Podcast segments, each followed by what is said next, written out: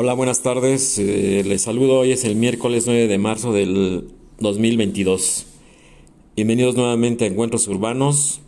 Pues como ya lo platicamos ayer, hice la presentación del libro este, pues totalmente adelantado a su época de el Premio Nobel Octavio Paz, el archifamoso Laberinto de la Soledad.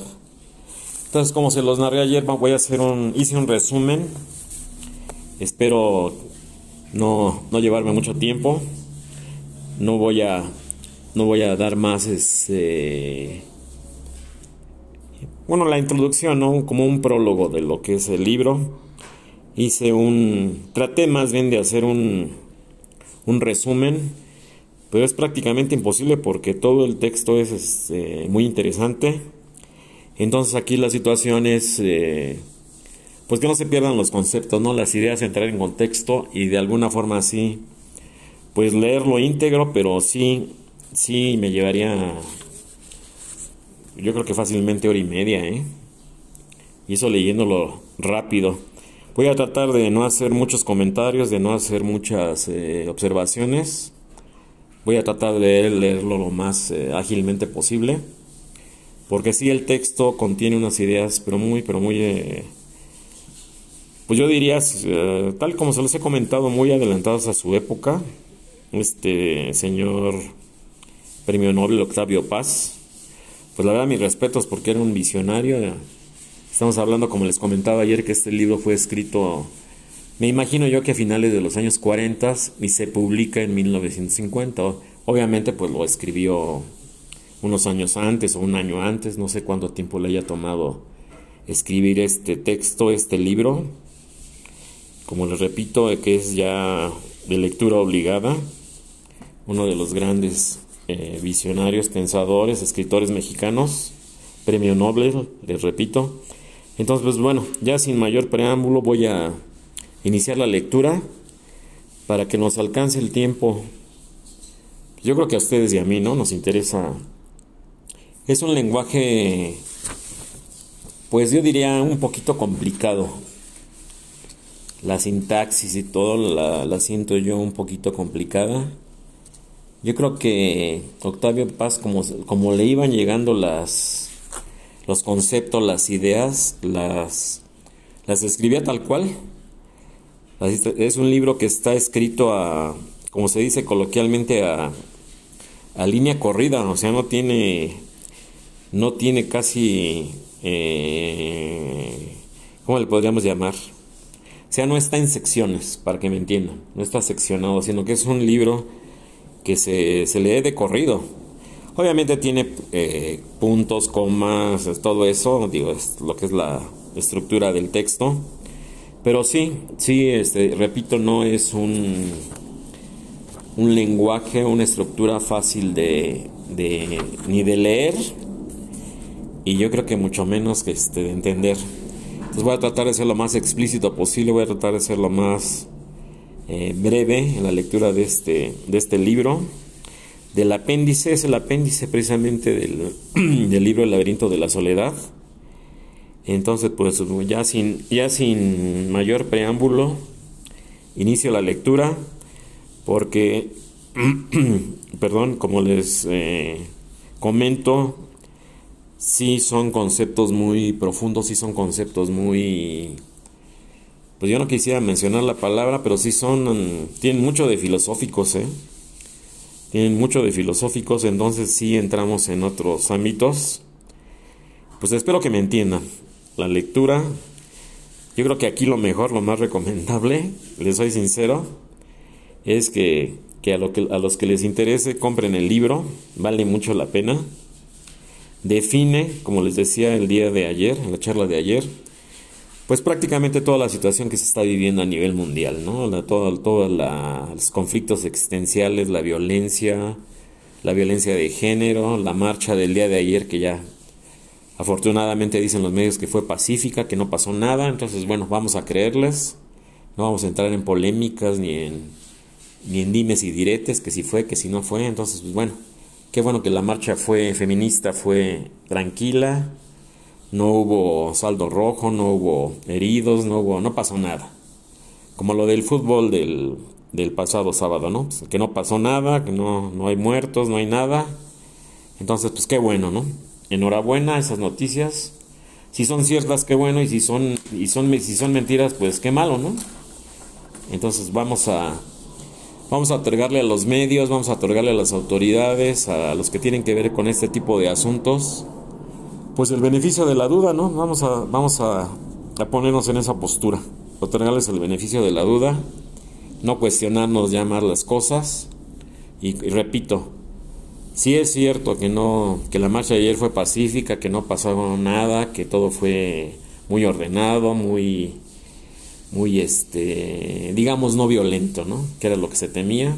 Y lo del sábado que dicen que, no hay muertos, que no pasó nada, que eh, no hay, no hay nada que temer, que va, a haber este mundial, que va a haber este todo, que no hay sanciones, o sea, en pocas palabras, pues no, no hay, no hay nada que no hay delito que perseguir, ¿no? Como se dice en lenguaje jurídico, ¿no? No, hay delito que perseguir. Entonces, bueno, repito, vamos a otorgar el beneficio de la duda para no entrar en, meternos en Honduras y en circunstancias. Y bueno, ya sin más preámbulo, eh, inicio el, eh, la página 184 del libro, el texto inicio. Repito, es, una, es un resumen yo seleccioné lo, mejor de este, de este texto porque, repito, y ya para no, ya no, ya no eh, tardarme más en, leerlo, ¿no? Eh, mm, me hubiera gustado poderlo leer completo para entrar en contexto, pero bueno, para, para mi humilde opinión, lo que les voy a leer es lo, donde se, se concentra, donde se resume la esencia de lo que Octavio Paz quiso mencionar en este texto, en este apéndice de su libro. Entonces comienzo con la lectura. Comienzo con la lectura, es la página 184 y dice el doble significado de la soledad, ruptura con un mundo y tentativa por crear otro. Se manifiesta en nuestra concepción de héroes, santos y redentores. El mito, la biografía, la historia y el poema registran un periodo de soledad y de retiro situado casi siempre en la primera juventud, que precede a la vuelta del mundo y a la acción entre los hombres. Años de preparación y de estudio, de expiación y de purificación. La soledad es ruptura con un mundo caduco y preparación para el regreso y la lucha final. Arnold Toynbee ilustra esta idea con numerosos ejemplos como podrían ser el mito de la cueva de Platón, las vidas de San Pablo, Buda, Mahoma, Maquiavelo, Dante, entre otros, y todos. En nuestra propia vida y dentro de las limitaciones de nuestra pequeñez, también hemos vivido en soledad y apartamiento, para purificarnos y luego regresar entre los nuestros. Entonces prosigo con la lectura, dice la dialéctica de la soledad. Según Tombi, se dibuja con claridad en la historia de todos los pueblos. Quizá las sociedades antiguas, más simples que las nuestras, ilustran mejor ese, e, este doble movimiento. Es un doble movimiento, como lo explica Octavio Paz. No es difícil imaginar hasta qué punto la soledad constituye un estado peligroso y temible para el llamado, con, tantas, con tanta vanidad como inexactitud. Lo que se conoce el concepto este histórico del lo menciona aquí Octavio Paz del hombre primitivo, ¿no? Entonces, este, cito, ¿no? No es difícil imaginar hasta qué punto la soledad constituye un estado peligroso y temible para el llamado, con tanta vanidad como inexactitud, el concepto del hombre primitivo. Todo el complicado y rígido sistema de prohibiciones, reglas y ritos de la cultura arcaica tiene a preservarlo en la soledad. El grupo es la única fuente de salud, el solitario es un enfermo, una rama muerta que hay que cortar y quemar, pues la sociedad misma peligra si alguno de sus componentes es presa del mal. La repetición de actitudes y fórmulas seculares no solamente asegura la permanencia del grupo en el tiempo, sino su unidad y cohesión. Bueno, aquí están las bases de la, de la filosofía de la sociedad. los grupos, el que es solitario pues se ve como gente rara, como dice aquí, es una rama del árbol que hay que cortar y quemar, pues la sociedad misma peligra. y si alguno de sus componentes es presa del mal, la repetición, de actitudes y fórmulas seculares no solamente asegura la permanencia del grupo en el tiempo, sino en su unidad y cohesión. Los ritos y la presencia constante de los espíritus de los muertos entretejen un centro, un nudo de relaciones que limitan la acción individual y protegen al hombre de la soledad y al grupo de la dispersión. Bueno, lo que se conoce como la cohesión humana, ¿no? La situación esta de las tradiciones, que en otro capítulo de este mismo libro hay un eh, capítulo específico para el día primero de noviembre, que es el día de todos los santos, y para el día 2, que es el día de los fieles difuntos, el día 2 de noviembre. Hay un capítulo, un capítulo exclusivo para esta tradición mexicana. Obviamente Octavio Paz habla de la sociedad mexicana. Digo, ¿qué es lo que hay que ver, entrar en ese contexto? Entonces prosigo, dice, el hombre primitivo, salud y sociedad, dispersión y muerte. Son términos equivalentes. Aquel que se aleja de la tierra natal cesa de pertenecer al grupo, muere y recibe los honores fúnebres acostumbrados. El destierro perpetuo equivale a la sentencia de muerte, la identificación del grupo social con los espíritus de los antepasados y él en estos con la tierra se expresa en ese rito simbólico africano. Cuando un nativo regresa al Kimberley con la mujer que lo ha desposado, la pareja lleva consigo un poco de tierra de su lugar. Cada día la esposa debe comer un poco de ese polvo para acostumbrarse a, su nueva residencia. Ese poco de tierra hará posible la transición entre los dos domicilios. La solidaridad social posee entre ellos un carácter orgánico y vital. El individuo es literalmente miembro de un cuerpo. Por tal motivo, las conversiones individuales no son frecuentes. Nadie se puede salvar o condenar por su cuenta y sin que su acto afecte a toda esa colectividad. Bueno, esto es muy cierto, o sea, aquel dicho que decían los abuelos, ¿no? De que de las familias, ¿no?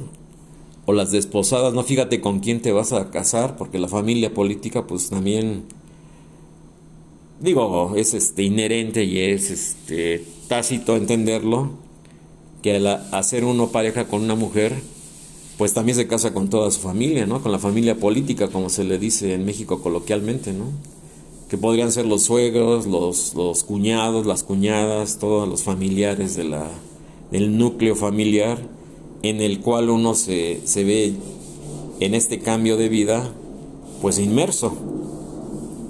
Tal vez como extraño, tal vez bienvenido, tal vez no bienvenido, pero es una, es una inserción ahí a un nuevo núcleo. Eh, un nuevo núcleo familiar ajeno al propio.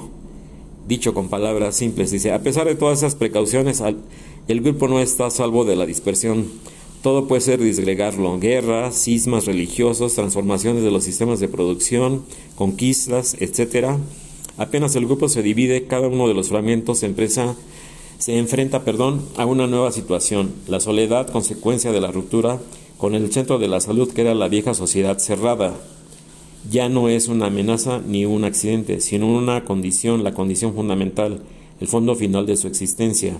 El desamparo y abandono se manifiesta como conciencia del pecado, un pecado que no ha sido infracción a una regla, sino que forma parte de su naturaleza, mejor dicho, que ya es su naturaleza. Soledad y pecado original se identifican, y salud y comunión vuelven a ser términos sinónimos, solo que situados en un pasado remoto constituyen la, edad de oro, de oro, perdón, reino vivido antes de la historia y al que quizás se pueda acceder si rompemos la cárcel del tiempo. Nace así, con la conciencia del pecado, la necesidad de la redención y con esta redención se engendra la otra figura, la del Redentor.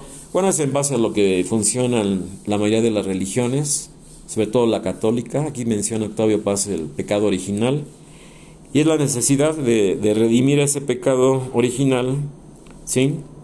La conciencia del pecado como tal, la necesidad de redención, y con esta misma necesidad de redención, esta engendra la de una figura redentora, un Dios, un gurú, una figura que nos va a liberar o nos va a salvar de ese, de ese terrible estado de, vivir en, en, pecado mortal, ¿no? como se dice en la, en la religión católica.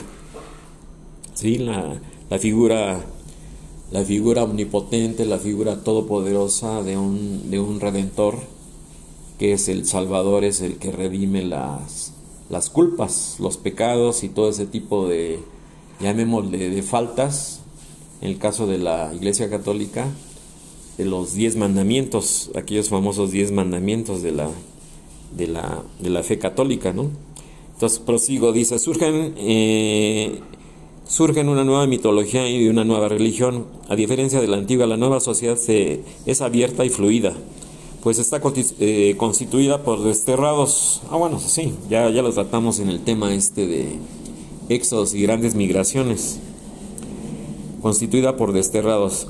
Ya el solo nacimiento dentro del grupo no otorga al hombre su filiación. Es un don de lo alto y debe merecerlo. La plegaria crece a expensas de la fórmula mágica y los ritos de iniciación acentúan su carácter purificador. O sea, este, coincido, ¿no? O sea, es la purificación, es, el acto de purificarme, de buscar siempre el estado de paz interior y de buscar siempre el estado de saberse internamente eh, libre de toda culpa o libre de todo pecado. Bueno, ahí tengo yo otros conceptos, pero pues bueno, prosigo. La plegaria crece a expensas de la fórmula mágica y los ritos de iniciación acentúan su carácter purificador. Con la idea de redención surgen la, especulación religiosa, la ascética, la teológica y la mística. Está muy interesante, ¿eh? De la especulación religiosa, la ascética, que es una, la, la teológica o la teología y la mística.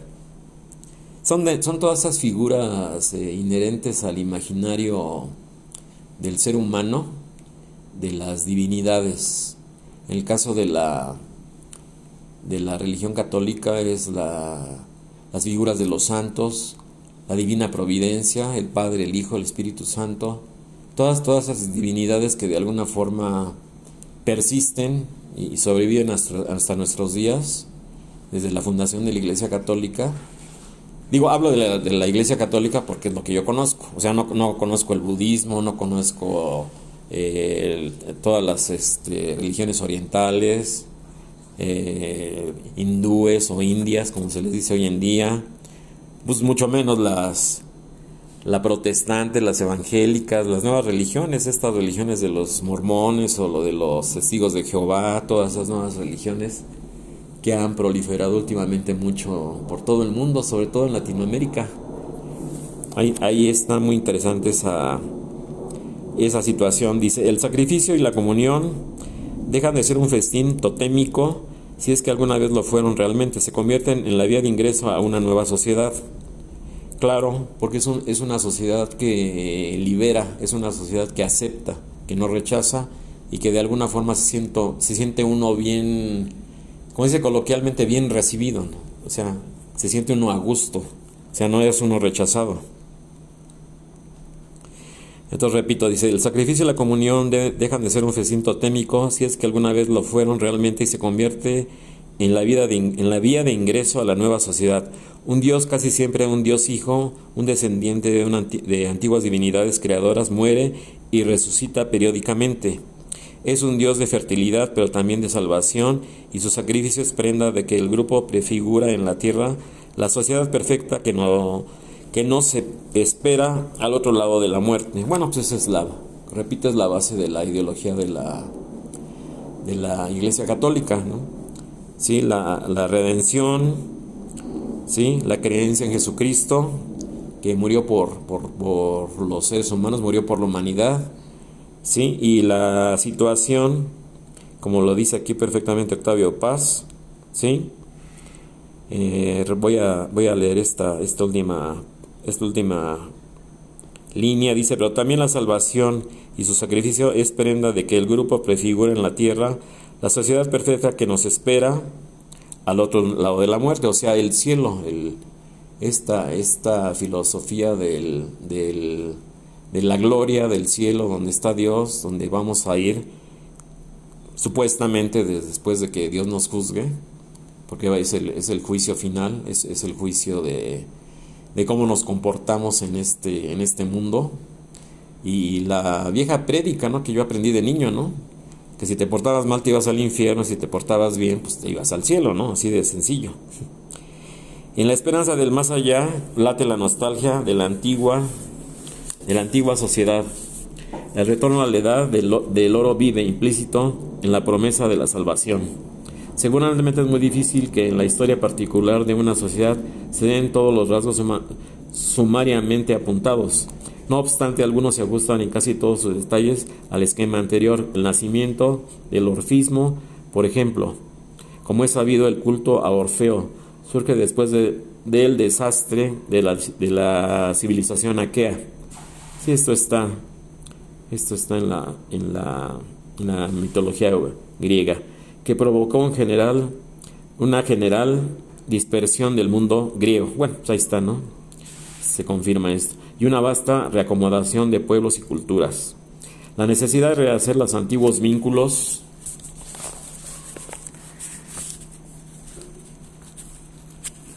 Dice, la necesidad de rehacer los antiguos vínculos sociales y sagrados dio origen a cultos secretos, en los que participaban solamente aquellos seres desarraigados, trasplantados, reaglutinados artificialmente y que señalaban una reconstrucción, una organización de la que no pueden separarse. Solo son nombres eh, colectivos eh, de una era huérfana. ¿Sí? Repito, el lenguaje no es así como que muy fácil de entender, o sea, es un poquito complicado. Dice, entre, eh, cito, entre comillas, señalaré de paso que orfanos no solamente es huérfano, sino vacío. En efecto, soledad y orfandad son, en último término, experiencias de vacío. Cierro la cita. Las religiones de Orfeo y Dionisos como más tarde las religiones proletarias del fin del mundo antiguo, muestran con claridad el tránsito de una sociedad cerrada a otra abierta, la conciencia de que la culpa, de la soledad y de la expiación juegan en ellas el mismo doble papel que en la vida individual. Sí, eso es muy cierto, pues por supuesto que es así. El sentimiento de soledad, nostalgia, eh, el sentimiento de soledad, perdón, nostalgia de un cuerpo del que fuimos arrancados es nostalgia de espacio según una concepción muy antigua y que se encuentra en casi todos los pueblos. Ese espacio a veces, ese espacio no es otro que el centro del mundo, el ombligo del universo. A veces el paraíso se identifica en este sitio y con ambos, eh, pues con un lugar de origen, como lo dice aquí, mítico o real del grupo. Entre los aztecas los muertos regresaban al Mictlán, lugar situado al norte, de donde habían emigrado, Casi todos los ritos de fundación de ciudades o de mansiones aluden a la búsqueda de este centro sagrado del que fuimos expulsados. Los grandes santuarios, Roma, Jerusalén, la Meca, se encuentran en el centro del mundo o lo, simbolizan perdón, y prefiguran.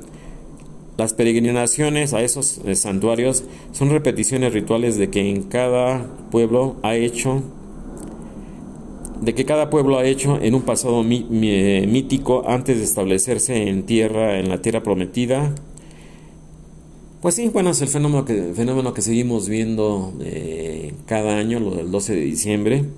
Estas, estos peregrinos, estas grandes peregrinaciones de, muchos lugares de, del país, hablo de la República Mexicana y hasta de Sudamérica, vienen caminando a la Basílica de Guadalupe a, este pues a reencontrarse, ¿no?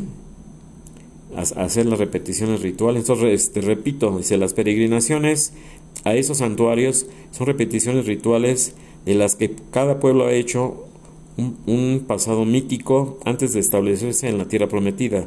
La costumbre de dar una vuelta a la casa o a la ciudad antes de atravesar sus puertas tiene el mismo origen. Sí, eso sí lo sabía yo de esa costumbre, de que en la antigüedad se da primero una vuelta a la casa o la ciudad antes de atravesar las puertas de la casa, obviamente, tiene el mismo origen. El mito del laberinto se inserta en ese grupo de creencias. Varias nociones afines han contribuido a hacer del laberinto uno de los símbolos míticos más fecundos y significativos. La existencia en el centro del recinto sagrado de un talismán o de un objeto cualquiera capaz de devolver la salud o la libertad al pueblo, la presencia de un héroe o de un santo, quien tras la, penitencia y los ritos de expiación que siempre eh, entrañan un periodo de aislamiento, penetra en el laberinto o palacio encantado al regreso ya del fundador de la ciudad, ya que para salvarla o redimirla, si es el mito de Perseo, los elementos místicos apenas son visibles. En el caso del Santo Grial, el ascetismo y la mística se alían. El pecado que produce la esterilidad de la tierra y en el cuerpo mismo de los súbditos del rey pescador. Los ritos de purificación, el combate espiritual y finalmente la gracia, que es, en consecuencia, la comunión. No solo hemos sido expulsados del centro del mundo y estamos acondicionados a buscarlo por selvas y desiertos o por los vericuetos y subterráneos de lo que es el laberinto. Un tiempo en el que bueno, aquí, bueno, pues es así se llama el libro, El laberinto de la soledad. Y entonces, este, es cierto, digo, aquí está un poquito, aquí está un poquito eh, complicado la idea, se las voy a releer. Dice, no solo hemos sido expulsados del centro del mundo y estamos condenados a buscarlo por selvas y desiertos, o por los vericuetos y subterráneos del laberinto, Hubo un tiempo en que el tiempo no era sucesión y tránsito, sino manar continuo de un presente fijo en el que estaban contenidos todos los tiempos, el pasado y el futuro. El hombre desprendido de la eternidad, en la que todos los tiempos son uno, ha caído en el tiempo cronométrico y se ha convertido en el prisionero del reloj. Bueno, este, digamos más claro ni el agua, ¿no? Y se ha convertido en prisionero del reloj, del calendario y de la sucesión pues apenas el tiempo se divide en ayer, hoy y mañana, en horas, minutos y segundos, el hombre cesa de ser uno con el tiempo, cesa de coincidir con el fluir en la realidad. Cuando digo en este instante, ya pasó el instante. La medición espacial o especial del tiempo separa al hombre de la realidad, que es un continuo presente y hace fantasmas de todas las presencias en la que, realidad, en la, que la realidad se manifiesta como, enseña en sus textos Bergenson. Este, pues sí, este, ya, estamos hablando aquí de la situación esta de la, de la charla de esta de la de la inmediatez de la realidad líquida de Sigmund Bauman y de la charla esta que hice del, de la de la este, posverdad de la famosa infodemia la no verdad, pues aquí está más claro que en el audio. Es impresionante la visión de este, de este señor Octavio Paz. Me gustó esta, me gustó esta cita. ¿eh? Dice, la medición, la medición espacial del tiempo separa al hombre de la realidad. Fíjense qué interesantes. Qué interesante está. ¿eh? La medición espacial del tiempo separa al hombre de la realidad, que es un continuo presente y hace fantasmas a todas las presencias que en la realidad se manifiesta como enseña en sus textos Bergenson. Si se reflexiona sobre el carácter de estas dos opuestas nociones, se advierte que el tiempo cronométrico es una asociación homogénea y vacía de toda particularidad. Igual a sí mismo siempre desdeñoso el placer o el dolor, solo transcurre. El tiempo místico, al contrario, no es una sucesión homogénea de cantidades iguales, sino que se haya impregnado de todas las particularidades de nuestra vida. Es largo como una eternidad o breve como un soplo, nefasto, propicio, fecundo o estéril. Esta noción admite la existencia de una pluralidad de tiempos. Tiempo y vida se funden y forman un solo bloque, una unidad imposible de escindir. Para los aztecas, el tiempo estaba ligado al espacio y cada día uno de los puntos cardinales. Otro tanto puede decirse de cualquier calendario religioso. La fiesta es algo más que una fecha o un aniversario. No celebra, sino reproduce un suceso. Abre en dos el tiempo cronométrico para que por espacio de unas breves horas inconmensurables el presente eterno se reinstalen. Qué bonita, qué bonita frase. ¿eh? La, leo nuevamente. Por espacio de unas breves horas inconmensurables el presente eterno se reinstale. Digo, eso sí es este como el realismo mágico del libro de, de este otro premio Nobel, el de 100 años de, soledad, el realismo mágico, pues ahí lo dice, ¿no? Dice, por espacio de unas breves horas, voy a leer desde antes, no celebra, dice, la fiesta es algo más que una fecha o un aniversario, no celebra sino reproduce un suceso, abre en dos el tiempo cronométrico para que por espacio de unas breves horas inconmensurables el presento, el presente, perdón, eterno se reinstale. Sea, si es algo este pues mágico, ¿no? Místico. Es algo, es algo muy cierto. El, realismo mágico de de que solo se da en se dice que solo se da en, las culturas eh, prehispánicas o precortesianas como se le como se le nombra, ¿no? Digo, ya lo dijo Gabriel García Márquez en su libro, repito, de Cien años de soledad, el realismo mágico y la maravillosa canción esta de de Macondo de, En paz descanse el recientemente fallecido Oscar Chávez. Eh, los cien años de Macondo suenan y las mariposas amarillas, todo el realismo mágico de, de esa canción maravillosa de de, de Oscar Chávez y el libro maravilloso también de, de, de Cien años de soledad. Dice, la fiesta, la fiesta va, vuelve creadora al tiempo. La repetición se vuelve concepción, el tiempo engendra. La edad de oro regresa, ahora y aquí.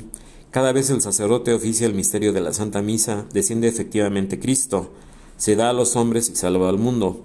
Los verdaderos creyentes son, como, como quería Kierkegaard, contemporáneos de Jesús y no solamente en la fiesta religiosa o en el mito irrumpe un presente que disuelve la vana sucesión. También el amor y la poesía nos revelan fugas, ese tiempo original. Más tiempo no es más eternidad, dice Juan Ramón Jiménez, refiriéndose a la eternidad del, instante poético. Ah, bueno, la poesía es, es algo totalmente, pues, ¿cómo le diríamos? cargado de misticismo, de, pues llamémoslo algo metafísico, ¿no? Como el, pues como el mismo amor, el amor genuino, el amor real, ¿no? Digo, no confundir el amor con el deseo, digo, el deseo carnal o, o, la sexualidad, ¿no? Mucha gente, mucha gente lo confunde. Estamos hablando del amor, no, no el amor que se, se decía en ética, ¿no? el, amor de concupiscencia con el amor de benevolencia, que yo estudié, que yo estudié en ética y en lógica, en la, en la preparatoria, pero bueno, ah, ahora ya no se estudia eso. Ahora ya no se estudia eso, ya, ya todo eso pasó a la historia. ¿Sí? Entonces, este, prosigo. también el amor y la poesía nos revelan fugas este tiempo original más tiempo que más tiempo no es eternidad. Esa es una frase muy bonita. Más tiempo no es eternidad. Como dice Juan Ramón Jiménez, refiriéndose a la eternidad del instante poético. Sin duda la concepción de tiempo como presente fijo y actualidad pura es más antigua que la del tiempo cronométrico, que no es una aprehensión inmediata del fluir de la realidad, sino, sino solamente una eh, la racionalización del transcurrir. Bueno, aquí sí, sí es lo que se ha caído últimamente, ¿no? Lo que dice Bauman en el, en el, en el tiempo líquido, en la realidad ya nada más es una racionalización del transcurrir de los días. Se pasan los días y pasan, se pasan los meses, se pasan los años y cuando se da uno cuenta, este, dice, bueno, pues ya se pasaron 5, 10, 15 años y ni cuenta me di, ¿no? ¿Qué quiere decir eso? Que ni los vivió a cabalidad, o sea, conscientemente. O sea, el, concepto este filosófico, llamémoslo, como lo explica aquí Octavio Paz, más tiempo no es eternidad, como decía Juan Ramón Jiménez. O sea, el tiempo cronométrico no es una aprehensión inmediata del fluir de la realidad. O sea, ¿sí me explico? Sino una, sino una racionalización del transcurrir del mismo, del transcurrir. O sea, es el, es el concepto en el que se ha caído actualmente en racionalizar todo. O sea, cuánto me cuesta esto, cuánto me cuesta, me cuesta vivir así, cuánto todo se monetiza, todo se materializa.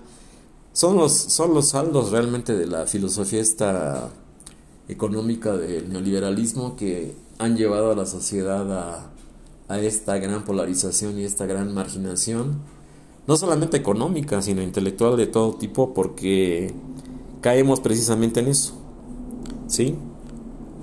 El no fluir en la realidad, como lo dice aquí Octavio Paz, ¿sí? Sino que estamos así como que en un mundo, como que en un espacio alterno, como que en un modo, un modo de stand-by, ¿no? Como se dice en inglés. Estoy aquí, como decía la canción esa de, muy famosa de la época esta del rock en tu idioma, de una canción de unos españoles, no recuerdo su nombre. se llamaba La Puerta de Alcalá. Dice, aquí estoy, aquí estoy viendo pasar el tiempo. Y después ya venía la frase, La Puerta de Alcalá, allá en Madrid, en España, ¿no? Es eso en lo que se ha convertido el ser humano, en estar este, inerte, inactivo. Digo, no generalizo, ¿eh? O sea, obviamente no todos los seres humanos somos iguales. Pero la mayoría sí han caído en eso, en la racionalización de todo, en el costo. Eh, o sea, ya no hay un goce, un satisfactorio, ya no hay una situación eh, que llene el espíritu, que llene la persona. La, la, satisfacción del deber cumplido, del trabajo. Digo, el trabajo también es una satisfacción.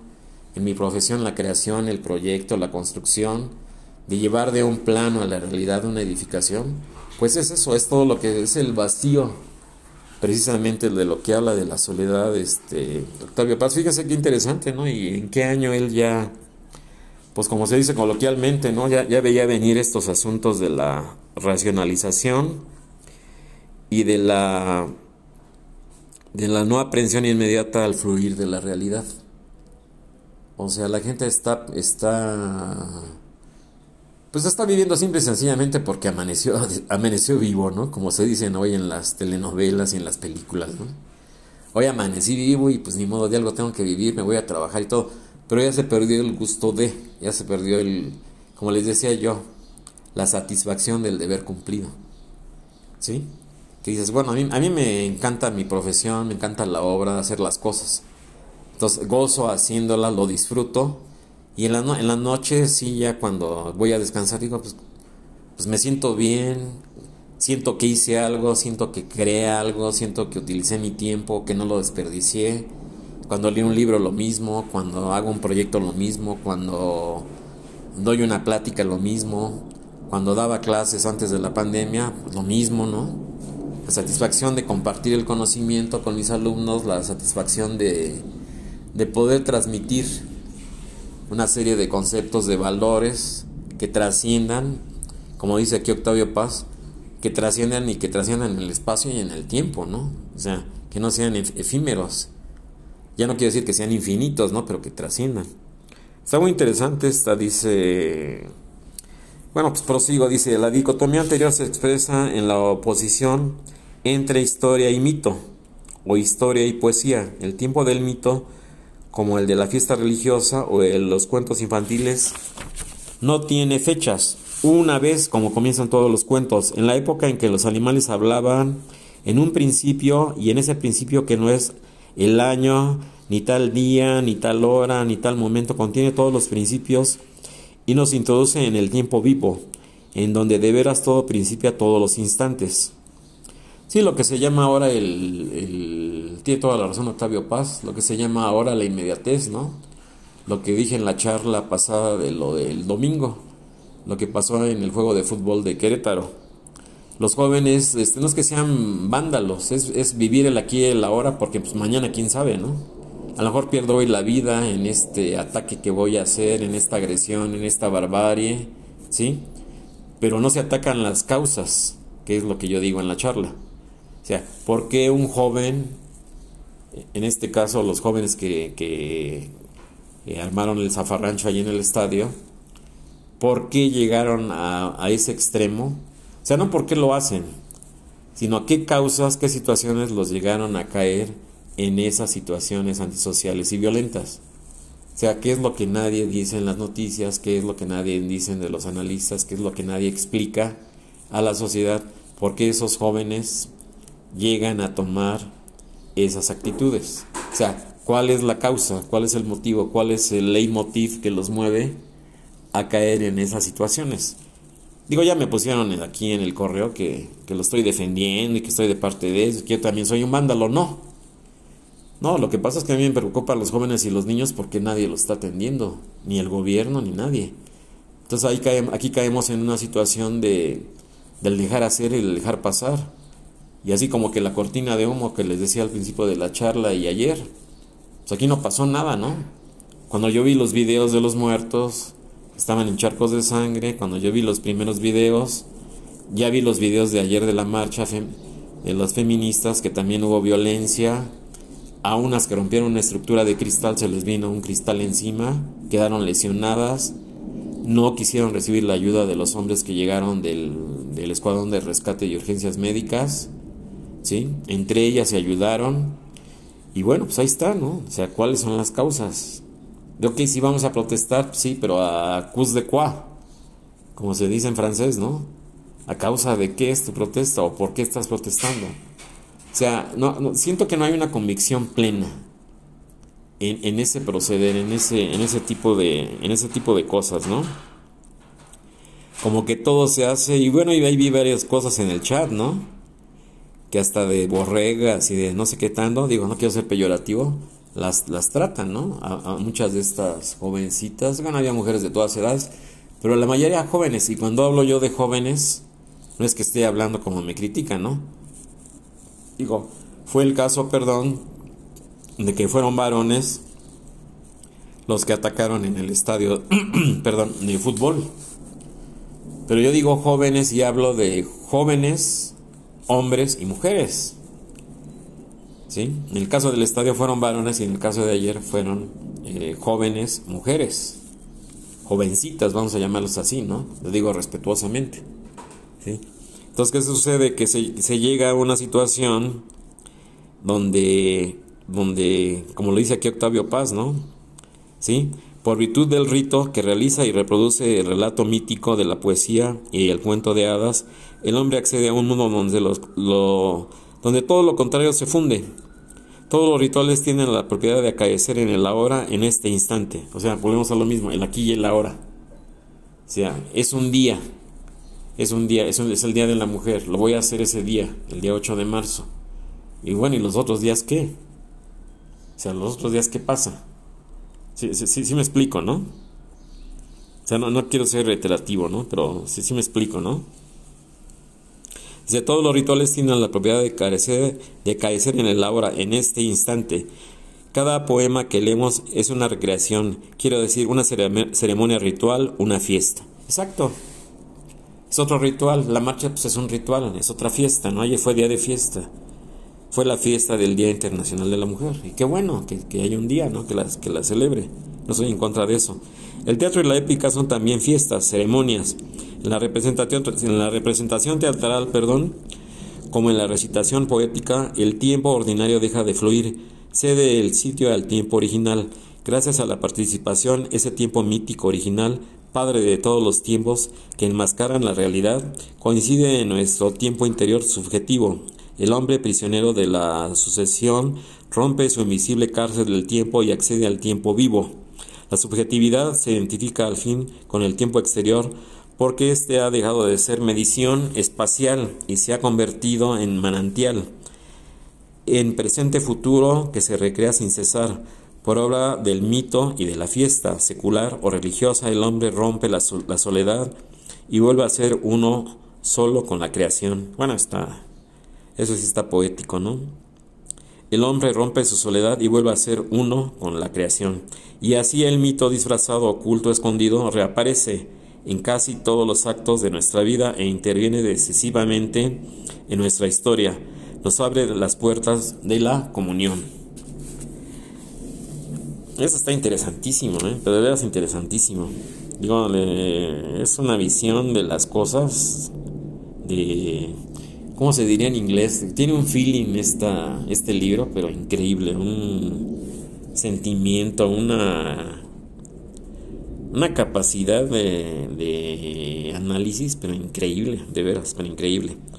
Dice, el hombre contemporáneo ha racionalizado los mitos, pero no ha podido destruirlos. Muchas de nuestras verdades científicas, como la mayor parte de nuestras concepciones morales, políticas y filosóficas, solo son nuevas expresiones de tendencias que antes encarnaron en formas míticas, claro, por supuesto. El lenguaje racional de nuestro tiempo encubre apenas a los antiguos mitos. La utopía, especialmente las modernas utopías políticas, expresan con violencia concentrada, ojo, con violencia concentrada, a pesar de los esquemas racionales que las enmascaras, que las enmascaran, esa tendencia que lleva a toda sociedad a imaginar una edad de oro de la que el grupo social fue arrancado y a la, a la que volverán los hombres el día del días. O sea, el, el día del día, pues yo lo entiendo como el fin del mundo, ¿no? La, lo que se llama que en la religión católica, lo que se dice de que Jesús regresará, ¿sí? Y, y vendrá la redención, resucitarán los muertos, como dice el, como dice el Nuevo Testamento. Y, y bueno, está muy interesante esta frase, dice... Me gustó esta frase, la voy a releer. Dice, el lenguaje racional de nuestro tiempo encubre apenas a, los antiguos mitos. La utopía, y especialmente las modernas utopías políticas, se expresan con violencia concentrada a pesar de los esquemas racionales que las enmascaran, esa tendencia que lleva a toda sociedad a imaginar una edad de oro en la que el grupo social fue del que el grupo social fue arrancado y a, que y a la que volverán los hombres el día de los días. Las fiestas modernas, reuniones políticas, desfiles, manifestaciones y demás actos rituales prefiguran el advenimiento de ese día de redención. Todos esperan que la sociedad vuelva a su libertad original y los hombres a su primitiva pureza. Entonces la historia cesará. ¿Sí? El tiempo Cito, abro paréntesis, la duda, la elección forzada entre los buenos, entre los buenos y los malos, lo bueno, lo malo, entre lo injusto y lo justo, entre lo real y lo imaginario. Cierro la cita. Dejará, los, dejará de triturarnos. Volverá el reino del presente fijo, de la comunión perpetua. La realidad arrojará sus máscaras y podremos al fin conocerla y conocer a nuestros semejantes. Fíjense qué interesante. híjole, que, que este, pues qué profundo, ¿no? ¿Sí? Entonces voy a, voy a releer esta parte porque está de veras... Esta, es, esta está impresionante. ¿eh? Está impresionante. Dice, todos esperan que la sociedad vuelva a su libertad original y los hombres a, a su primitiva pureza. Entonces la historia cesará. El tiempo, cito, la duda, la elección forzada entre lo bueno y lo malo, entre lo injusto y lo justo, entre lo real y lo imaginario, cierro la cita, cierro paréntesis, dejará de triturarnos, volverá al reino del presente fijo, de la comunión perpetua, la realidad arrojará sus máscaras y podremos al fin conocerla y conocer a nuestros semejantes. Toda sociedad moribunda o en trance de esterilidad, como la actual, o como nuestros tiempos, tiende a salvarse creando un mito de redención, que es también un mito de fertilidad, de creación, soledad y pecado se vuelven en comunión y fertilidad. La sociedad que vivimos ahora también ha engendrado su mito. La esterilidad del mundo burgués desemboca en el suicidio o en una nueva forma de participación creadora. Tal es, para decirlo con la, con la famosa frase de Ortega y Gasset, el tema de nuestro tiempo, la sustancia de nuestros sueños y el sentido de nuestros actos. Claro, por supuesto digo, pues ahí está lo que se está viviendo, ¿no? Las, pandemias, las guerras, los acuerdos económicos, los, los, bloques, el reseteo mundial, los nuevos gurús, pues todo lo que yo he hablado en las charlas, ¿no? El hombre moderno tiene la pretensión de pensar despierto, pero este despierto pensamiento nos ha llevado por los corredores de una sinuosa pesadilla. Exacto. los tiempos que estamos viviendo. Dice, pero este despierto pensamiento nos ha llevado a los corredores de una sinuosa pesadilla, en donde los espejos de la razón multiplican las, las cámaras de tortura. Sí, ya lo mencioné, ¿no? El reseteo, las pandemias, las crisis económicas, las guerras, todo, todo lo que se está viviendo en estos últimos, en estos últimos años. Dice, en donde los espejos de la razón multiplican las cámaras de tortura, al salir acaso descubriremos que habíamos soñado con los ojos abiertos y que los sueños de la razón son atroces. Quizá entonces empecemos a soñar otra vez con los ojos cerrados. Punto final. es genial este, este, este libro, ¿eh? es magnífico, de veras, es magnífico. Mis respetos para Octavio Paz. Y repito, es solamente el apéndice, es solamente el apéndice. De veras se lo recomiendo el libro, es El laberinto de la soledad. Repito, es un, es un no quiero ser este reiterativo. No es un libro fácil de leer porque toca temas metafísicos, filosóficos, eh, éticos, de, ética, de lógica, de psicología, de sociología humana. Digo, este señor Octavio Paz este, era un conocedor, un visionario. Digo, es que, repito, este libro no fue escrito hace cinco años, ni hace diez. Fue escrito, fue publicado. Yo, repito, fue, fue escrito a finales de los 40, quizá, me quiero imaginar. Pero la primera edición es de 1950. Yo tengo aquí, la como les comentaba ayer, la de 1959. Que sí, ya confirmé, eh, le pregunté a mi mamá. Y sí, efectivamente, este libro era de mi papá. Entonces no sé, no recuerdo por qué, por qué extraña razón llegó a mis manos, pero me da mucho gusto conservarlo en memoria de mi padre, compartirlo con ustedes. Y bueno, ahí queda, ahí queda sobre la mesa eh, este maravilloso texto, este maravilloso libro de Octavio Paz, El laberinto de la soledad, el apéndice del laberinto de la soledad. Y pues bueno, yo creo que como muchos escritores, como el mismísimo Gabriel García Márquez del realismo fantástico de Cien años de soledad.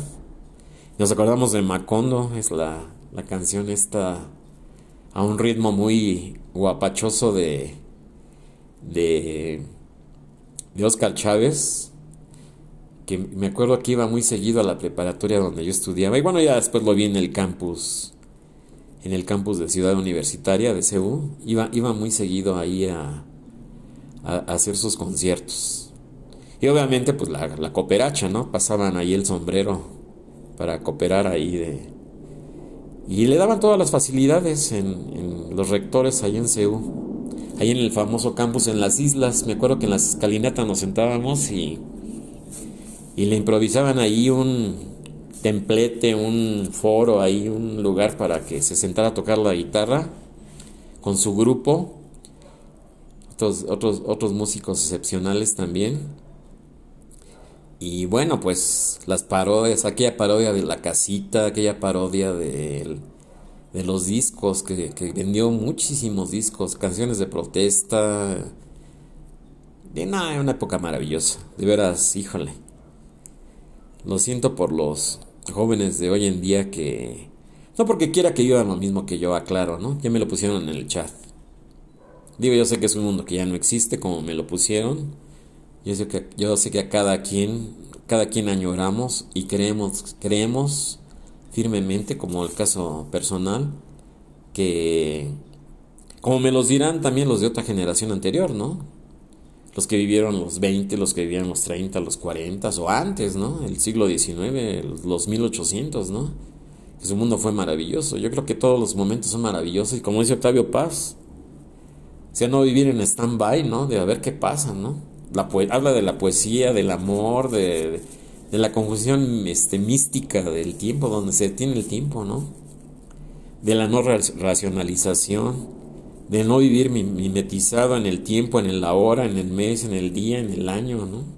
Sino fluir con la energía astral, de fluir con la energía vital, de, de no ser este, espectadores de de, las cosas, sino actores propositivos, sino, sino de viva voz, como digo yo, ser este protagonistas de la historia misma, ¿no? De estos tiempos históricos que nos está tocando vivir. Lo, lo, dice aquí Octavio Paz, tiempos terribles, oscuros, donde, donde pues ya no, todo es líquido, él mismo lo dice. El instante pasa, el instante es fugaz, todo es fugaz, todo se racionaliza, todo se monetiza. ¿Cuándo va a costar esto? ¿Cuándo va a costar aquello? ¿Qué caro está todo? ¿Qué caro está el limón? ¿Qué caro está qué? O sea, en eso se convierte todo. Qué tristeza, ¿no? Porque en eso se convierte todo. y que tengo que trabajar en algo que no me gusta para sobrevivir, ¿no? Cuando realmente no es lo que tú quisieras hacer. Es una tragedia realmente para un ser humano, ¿no? ¿Sí? Y, y, y, la, bueno, dicen que los extremos se tocan, ¿no? Me ha tocado platicar con, con, aquí en casa de ustedes, con el señor que amablemente todos los días, no quiero ser peyorativo, son conocidos coloquialmente como barrenderos. Yo no les llamo así, ¿no? Yo los respeto mucho. Cuando puedo les regalo pues el desayuno, un almuerzo, cualquier cosa, ¿no? Una fruta, una manzana, lo que sea. Su propina, obviamente, ¿no? Y, y ¿saben qué me doy cuenta cuando platico con ellos? Que esas personas son más felices que el más grande millonario que ustedes se pueden imaginar. Porque realmente son felices a su modo, son felices a su, a su manera, como decía la canción esta famosa de cantaba magistralmente Frank Sinatra, ya quedó para, para la posteridad, a mi manera. Es gente que realmente es feliz, mucho más feliz que lo que nos podemos imaginar de otras clases sociales, ¿no? Que dicen, ah, es que yo soy feliz porque tengo dinero. Y no, no, el dinero no lo es todo. Yo creo que el dinero es aquí un medio únicamente, ¿no? No es la finalidad última. Y, y, y de veras, eh, cómo disfruto yo esas charlas con esta, con esta gente, porque tiene su punto de vista de la vida, aprende uno mucho de ellos, y uno por ser lo que son, son ignorantes. Este señor ha de tener, no sé, yo creo que es mayor que yo, no sé, yo creo que así como 70 años, o 70 y tantos años, pero sonriente, este, eh, con una actitud eh, totalmente positiva, sin quejarse, o sea, de veras, o sea, tiene, tiene, mucho que, tiene uno mucho que aprender de... O sea, no se le da valor a ese tipo de personas por... Precisamente, yo creo que aquí los más racistas, los más discriminadores, todos somos los mismos mexicanos. Repito lo de los jóvenes, ¿no? No, no quiero ser reiterativo, pero me atacaron mucho que, que ahora estoy del lado del vandalismo, que yo también soy vándalo. No, no, que atacar las causas. ¿Qué causas llevaron a los jóvenes a caer en esas actitudes? ¿Qué lo provocó? Pues simple y sencillamente la injusta repartición de la riqueza, que, que no se hace nada por ellos, o que nadie hacemos nada por ellos. Son los grandes olvidados, los niños, los jóvenes, ¿no? La violencia intrafamiliar, ¿sí? La falta de recursos que se le destinan a ellos, los apoyos, todo lo que se supone deben de fluir y que nunca llegan, ¿no? ¿Sí? como lo dije, los grandes consumidores de sustancias, los grandes evasores de la realidad, como lo dice Octavio Paz. Digo, es una situación de conceptos interminables de la realidad que, que nos lacera a diario, que nos lastima, que nos... la violencia que nos hiere. Eh, ayer escuché la, la palabra feminicidios yo creo que un millón de veces. Y no lo digo por sarcasmo, aclaro, no lo digo por sarcasmo, pero sí, o sea, no hay, no hay soluciones, no hay hechos concretos, no hay, no hay verdades completas, hay verdades a medias, hay mentiras a medias, mentiras con, o sea, e, es, es un juego de palabras y un, una alquimia vocal y una alquimia política ahí totalmente intrascendente y totalmente que, como repito, lo he dicho en otras charlas, se ha llevado a, a dar palos de ciego y a dar vueltas en círculo. Aquella, aquella figura eh, aquella figura que yo manejo de la de la mitología de la es como la, la, figura de la serpiente que se está comiendo a ella misma. Es un círculo. Donde la, misma serpiente se consume se consume ella misma y, y al final de cuentas se acabe en eso. Bueno con esto me despido. Espero que les haya gustado y hasta la próxima. Gracias